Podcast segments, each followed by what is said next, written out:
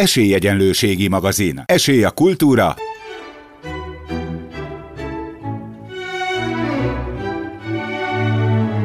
Szórakozás.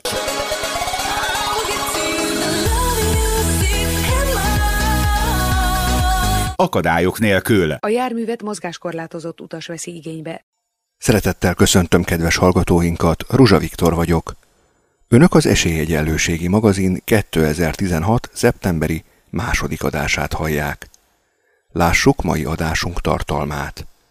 Nemrégiben ért véget a 24. Szigetfesztivál. Idén is volt civil sziget a szigeten.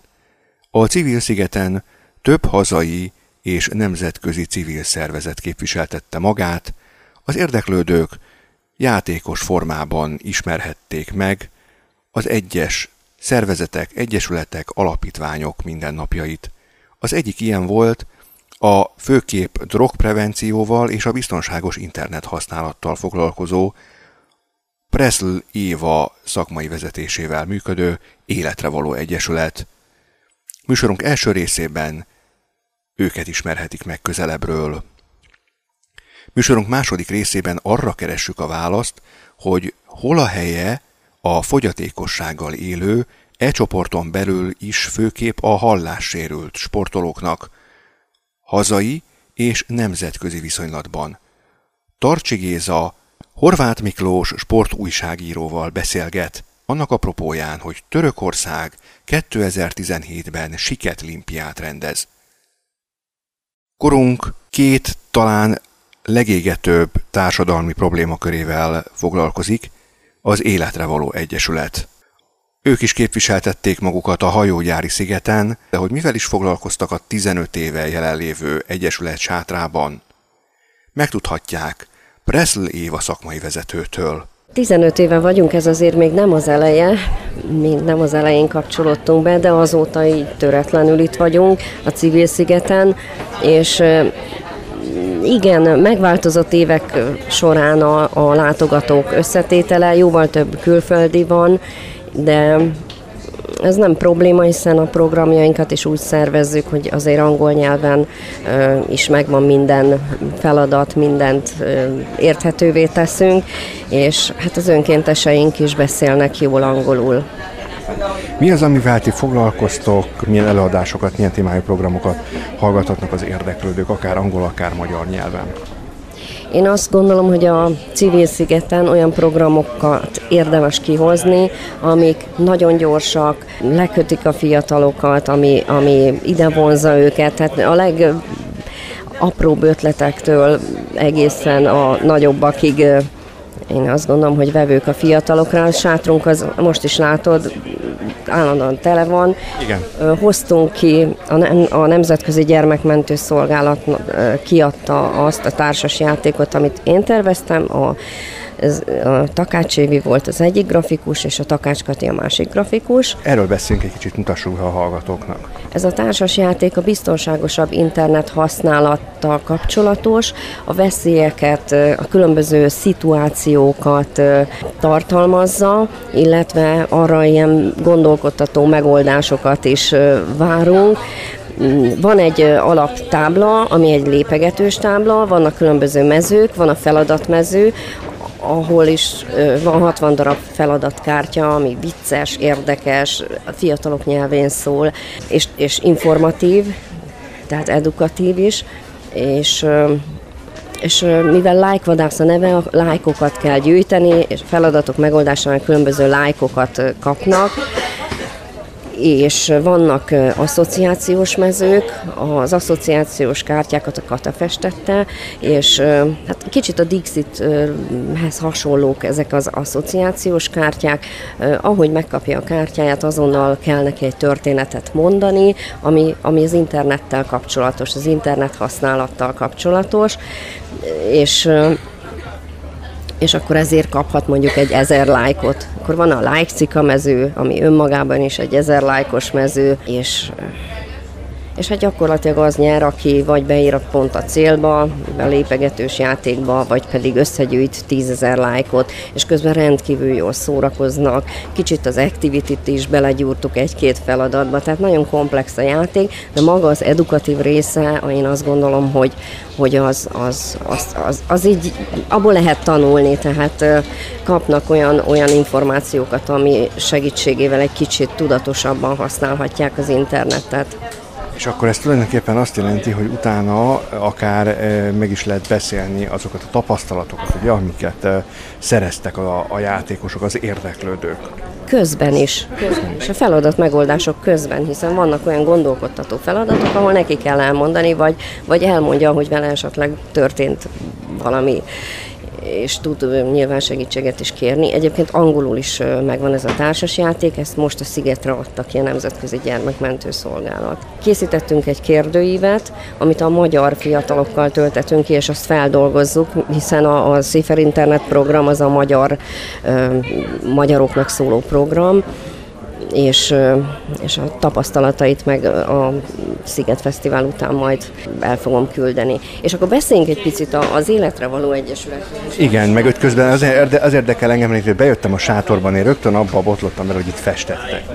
Milyen játékot látnak itt az érdek?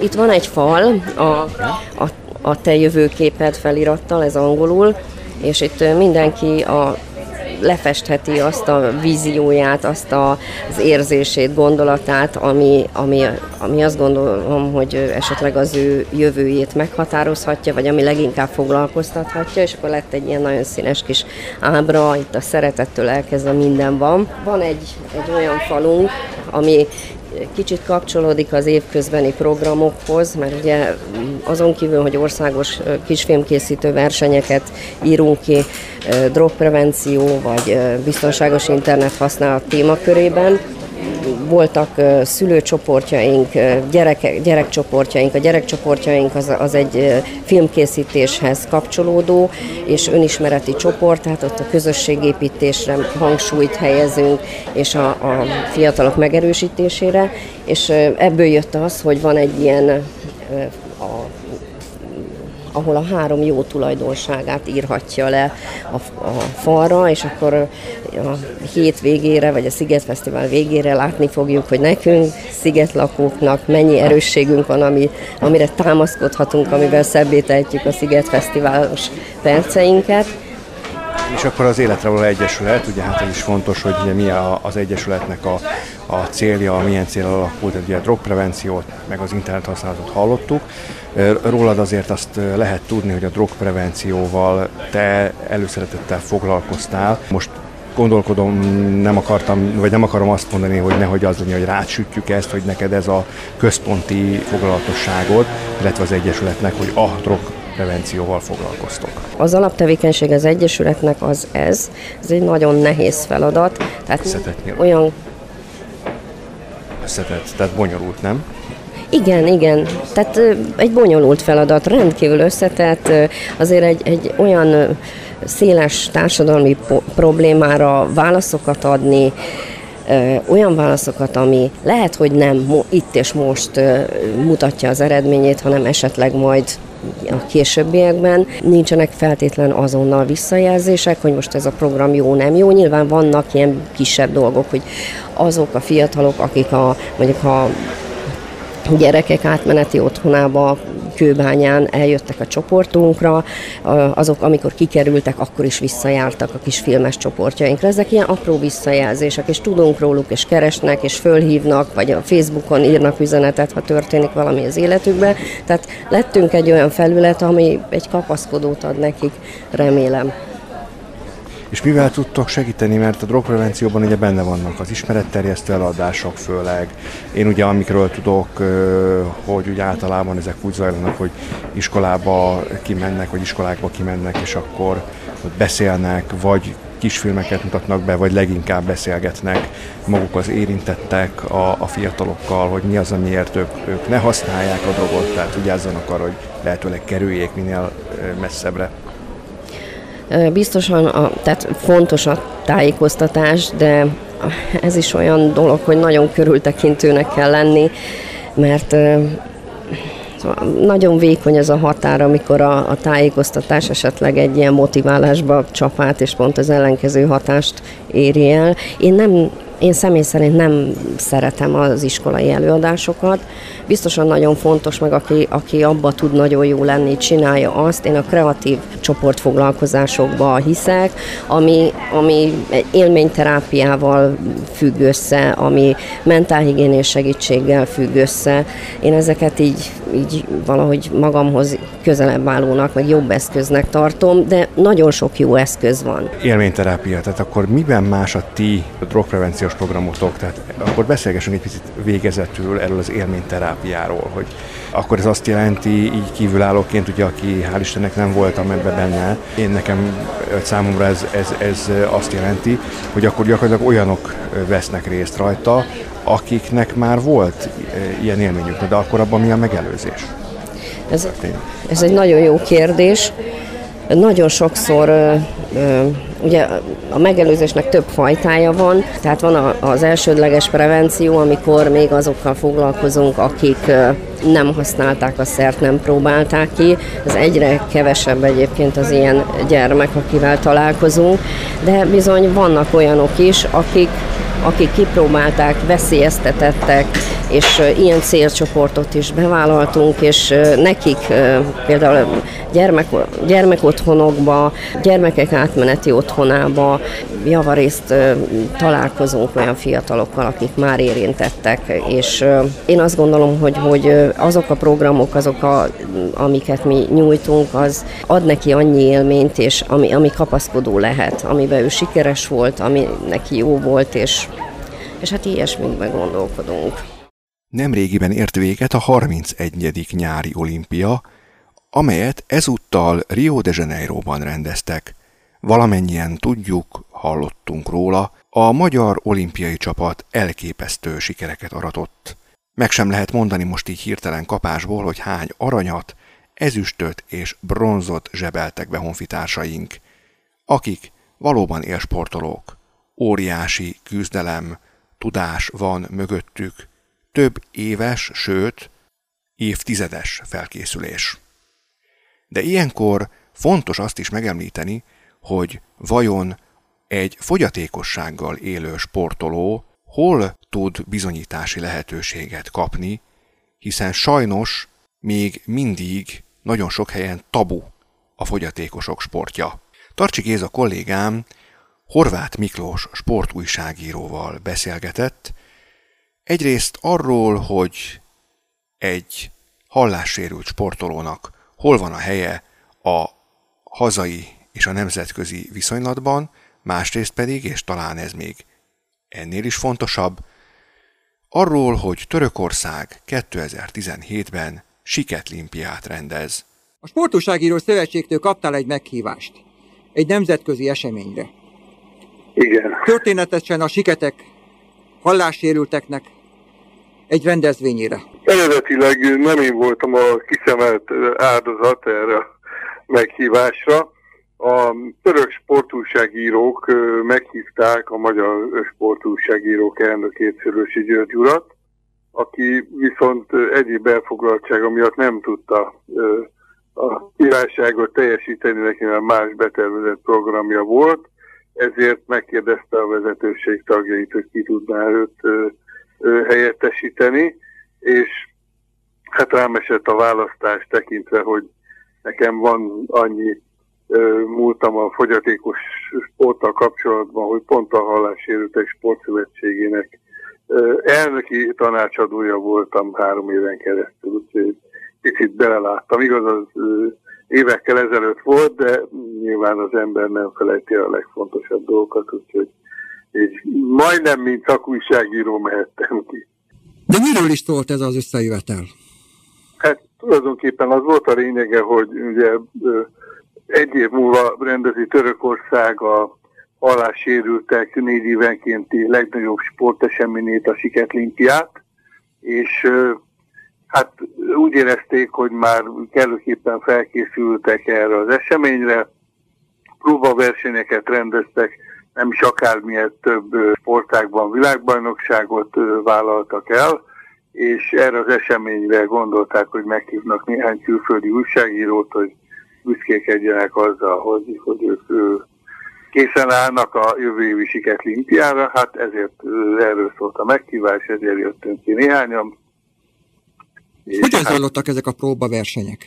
Nem minden sportágban, tehát nem arról van szó, hogy valamennyi sigetlimpiai sportág helyet kapott volna. Itt csak néhány sportág, mint például a strand, röplabda, asztali tenisz, akkor ö, mi volt még, karate, ha jól emlékszem, hát ö, azt hiszem ez a három és valami még volt, de mi nem teljes időtartamában voltunk kint ezeknek az eseményeknek, csak egy három-négy napot. Az is elég érdekes körülmények közt zajlott, hisz az utazás előtti estén ugye kitört a, a, a nem is tudom, minek nevezem, hogy ne menjek bele a politikába, tehát egy, egy katonai pucszerűségről van ugye szó, mindenki tudja, hogy Törökországban ugye rövid ideig harcok dúltak, és hát a, a fennálló rendszer le, lehette a katonai pucsot, de ez, ezt én itt a tévében néztem csomagolás közben, na mondom, hova megyek, ez elég érdekes szituáció volt, de aztán órák alatt úrá lett a, a, a fennálló rend a, a próbálkozáson, és szétkültötték a világban, hogy nyugodtan jöhet továbbra is bárki, nem esik bántódása, nincs semmi gond. Hát én nem vagyok egy erősebb fajta, ha lett volna, és voltam én már kint a jugoszláv háború idején Jugoszláviában, én nem szoktam megijedni ilyen apróságoktól, hogy lőnek, és hát csomagoltam tovább, de a gépünket nem ö, ö, ö, sikerült. És a versenylebonyítását sem zavarta ez a tény? De, hát sok volt az utas, akik korábbról fölhalmozottak, itt elmaradtak járatok, úgyhogy tolódtak a utazási időpontok, így nekem is egy fél nappal később lehet lehetőségem, de nem maradtam le különösebben semmiről. Pont még a megnyitó ünnepségre utolsó pillanatban még beestem, hogy valójában csak egy ismerkedési ebédről maradtam le, semmi egyébről. Hány nemzet lett részt ezen a versenyen, vagy összecsapáson? Ha jól számoltam, mert szeretem a zászlókat megszámolni, 24 zászlót számoltam meg, ami azt jelenti, hogy 24 ország sportolói vettek részt ezeken a versenyeken.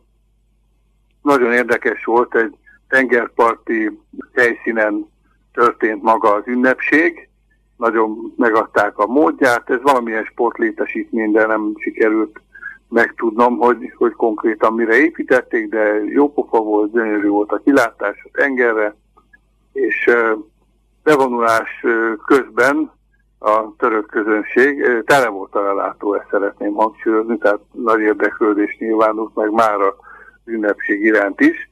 Nagy tapsot kapott minden ország, de hát amikor bejöttek a törököket, azt a tombolást, azt nehéz elképzelni, mit műveltek a, a fiatalokból álló nézők, az ünneplő sereg, úgyhogy én már el tudom képzelni, hogy jövőre mi lesz itt, amikor nem csak megnyitó ünnepségről van szó, hanem a sportolóknak kell szurkolni, ebben biztosan nagyon jók lesznek a törökök, úgyhogy nem, nem lesz könnyű a, a, a, a többi ország versenyzőinek ezt túltenni magukat ezen a hangulaton. Eljött a sportminiszter megköszönteni a résztvevőket, polgármesterrel együtt elindították azt az órát, ami pontosan egy évet számlált még a hivatalos megnyitóig, nagy parádé közepette, úgyhogy egy színes ünnepségen volt szerencsém így részt venni. Magyar versenyzők voltak-e kint? Kettő versenyzőt számoltam az zászlót, mert úgy vettem észre, hogy nem a maguk a versenyzők vitték a zászlót, hanem egyenruhában öltözött egységes kinézetű zászlóvivők voltak, gondolom a helyiek vitték a zászlót, és mögöttük két magyart láttam. Nagyon bal szerencsésen alakult a, a programunk, sehogy sem sikerült a magyar sportolókkal találkozni, nagyon be volt határolva, hogy hova mehetünk, hova nem, nem nagyon volt szabadságunk. egy mikrobusszal hozták, vitték a külföldi újságírókat, és hát kötelező volt oda menni. Így, így pont, pont soha nem ott voltunk, ahol a magyarok voltak éppen. Hát a törökök nem egy tréfás társaság, nem bíznak semmit a véletlenre. Én azt látom, hogy rendkívül komolyan veszik, de nagyon szeretném aláhúzni, hogy rendkívül komolyan veszik a, az eseményt. Ez érződött a helyi sportvezetőkkel való találkozóinkon, illetve nem csak sport, hanem helyi politikusokkal is találkoztunk. Mindenki nagy-nagy szeretettel várja a versenyzőket, és a török sportolók edzéseit volt alkalmam megtekinteni, hát életre halálra küzdenek ezek az emberek az edzésen is, úgyhogy el tudom képzelni, hogy, hogy a versenyeken milyen elánnal fogják magukat bevetni a, a küzdelembe. Mindenhol azt tapasztaltam, hogy magának az eseménynek igenis nagy respektje van, függetlenül attól, hogy a világban azért tesznek különbséget az épek sportja és a, a fogyasztékossággal élők sportja között. Én ezt itt nem éreztem. Itt pont úgy fogadtak bennünket, mintha itt tudom én, egy, egy nagy sportág világbajnokságára készülő rendezőket látogattunk volna meg, és minden mondatukból érződött, hogy nagyon odafigyelnek minden részletre. Ne menjenek sehová, mert hamarosan folytatjuk. Kedves hallgatóink, Önök továbbra is az Esélyegyenlőségi magazin 2016. szeptemberi második adását hallják. Maradunk még mindig a fogyatékosok sportjánál. Tarcsi Géza beszélgető társa továbbra is Horváth Miklós sportújságíró. Hogyan látod a magyarországi hallássérő sportok jelenét? Hát azt korrektül hozzá kell, hogy tegyem, hogy én két éve már nem dolgozom a szövetségnél, hát a két évvel ezelőtti állapothoz képest a, a nagyobb változások, ami én nem nagyon vettem észre, hogy volnának, azt, azt talán tudnám. Én azt gondolom, hogy a hagyományok szerint az biztosra vehető, hogyha a Biatowski Mira, aki légpuskával igen szép eredményeket ért el idáig, ha tud indulni, akkor neki komoly esélyei vannak a, a végső győzelemre. Jó eredményeket érhetnek el szerintem még asztali tenisz tekintetében, talán még tenisz vonatkozásában, Esetleg még a tájfutást tudnám megemlíteni, ahol már van érmünk, bár ott nagyon nagy a vetélkedés, tehát ott könnyen a dobogóról a tizedik helyen is találhatja magát az ember, annyira kiérezett a, a küzdelem. Ebben a sportágban valamivel több rálátásom van, mert magam egyébként tájfutó is vagyok, és a hallássérült sportolók együtt szoktak versenyezni az épekkel, és így van alkalmam ott is látni a teljesítményüket, hogy hát nehéz összevetni, mert más hallássérült tájfutóval még nem volt szerencsém találkozni, vagy esetleg versenyezni. Hát a miénkről azt el tudom mondani, hogy lelkesek és nem ügyetlenek. Aztán a nemzetközi mezőnyt nem ismerve jóslásokban nem merek bocsátkozni, de hát öm, elsősorban én azt gondolom, hogy nem feltétlen ez a lényege egy siketlimpiának, hogy össze-vissza nyerjük magunkat akár az életünk árán is. Én azt gondolom, hogy inkább ők, példát mutatnak más fogyatékossággal élők számára, hogy, hogy nem lehet akadály a fogyatékosságuk a, a tekintetben, hogy teljes életet éljenek. Azt gondolom ez a mondani valója egy, egy ilyen seregszemlének. Hát persze győzni mindig jó, és egyáltalán nem mindegy, hogy ki hanyadik lesz. Ez természetes, mondom én, aki szintén sportoló vagyok. Ennél sokkal többet nem merek megkockáztatni, mert két év alatt azért történhettek változások. Bizonyosan majd, ha a, a jelen vezetőit megkérdezitek, akkor ők nálam sokkal napra készebb állapotokról tudnak majd beszámolni, hogy kinek milyen esélye van, vagy hol tart a Lebonyolításban mennyire különböznek ezek a versenyek? Mint gondolok az atlétikai versenyszámból, hogy mondjuk a startpisztolynak nagy jelentősége van. Azért itt mindenki van találva, tehát én nem csak a, a, a atlétikára gondolnék, hanem például, bár azt hiszem most az vízlabdát, mintha levették volna a, a műsorról, de Tajvanban még volt vízilabda, ahol ugye hát sokat fújnak a bírók.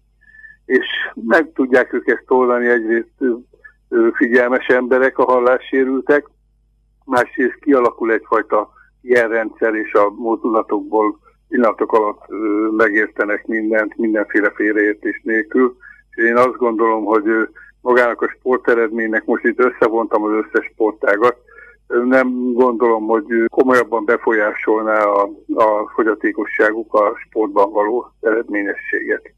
Ugye ezt én, én, én kihúznám a problémák közül. Na, azt kérdezett, hogy a, a hallásértő, hallássérült tájfutók hogy viszonyulnak eredményesség tekintetében az épekéhez képest, akkor egy osztálya lejjebb vannak. Tehát nem játszanak szerepet a, a, az épeké sportjában, bár ezt a, a, a légpuskás kislány vonatkozásában ezt viszont nyugodtan elmondhatjuk, hogy ő az épek között is igen jó eredményeket ér el, a királyról van szó, azt említettem.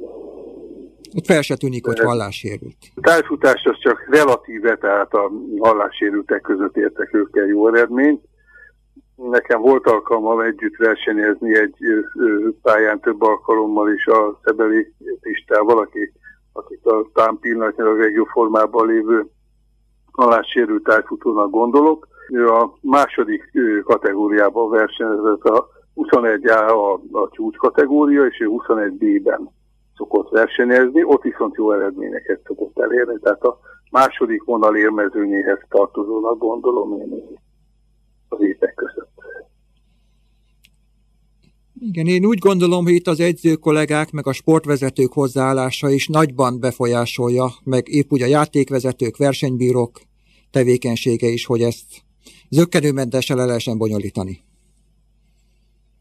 Hát én azt gondolom, hogy minden sportágban sok függ a bíróktól, most nem akarok nagyon távol elszakadni itt a, a hallássérült sporttól, de nem olyan rég ültem föl, föl a televízió elő nézve itt a Riói olimpiát, és bizony ott szemem látára csalták el. Értékelték rosszul a, a, a mi fiunk teljesítményét, és egy jogos bronzérmet vettek el tőle ez, ez azért itt nehezebben fordul elő. Én az így gondolom a sportágokat, nem olyan jellegűek ezek a sportágak, tehát mit tudom, hogy asztali tenisznél mi lehet egy csúszát, nem vesz észre, hogy tudja, vagy a tenisznél, a vonalnál, de hát ez épeknél is pont ugyanolyan, de nem gondolom, hogy ez súlyos probléma lenne. Hát a sportlövő az meg világosan látszik, kiukasztja ugye a, a, céltáblát, úgyhogy nagy problémák itt nem adódhatnak. Én nem gondolom, hogy ennek jelentős szerepe lenne. Az edzőknek nyilván a felkészítés vonatkozásában, játékvezetőknek én nem hallottam az utóbbi években, hogy nagyon súlyos probléma lett volna. Nem zárom ki, hogy volt, de nem tudok róla. Tehát olyan nagyon nem forgott köztájon, hogy valaki játékvezető tönkretette volna a szerencsétlen sportolónak a négy éves felkészülését. Hogy ilyen aggodalmai nincsenek.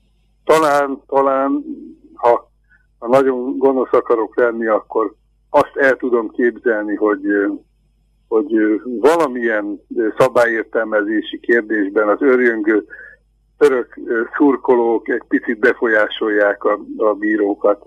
De hát ez minden sportágban így van, hogy hazai közönség nyomására.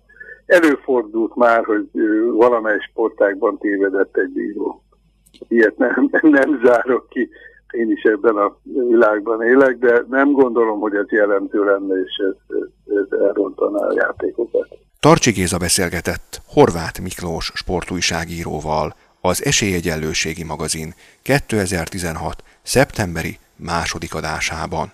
A műsorunk együttműködő partnerei Costa Café, az ellenállhatatlan kávék otthona. Vilmos állatpatika a gondos állattartóknak. Minden, ami a kisállatok jobb életéhez, gyógyulásához szükséges. A segítő kutyánkat, szépségét és kikapcsolódását a Dogmopolite segíti. Dogmopolite, kutyapanzió, kutyakozmetika, kutyasétáltatás, aktív napközés, kutyakigépzés felsőfokon. Önök az Esélyegyenlőségi magazin műsorát hallották. Műsorunkkal két hét múlva jelentkezünk ugyanezen a frekvencián. Műsorunk munkatársai voltak Ruzsa Viktor szerkesztő műsorvezető, Tarcsigéz riporter, a postamester Bratkóné Földesi Ágota.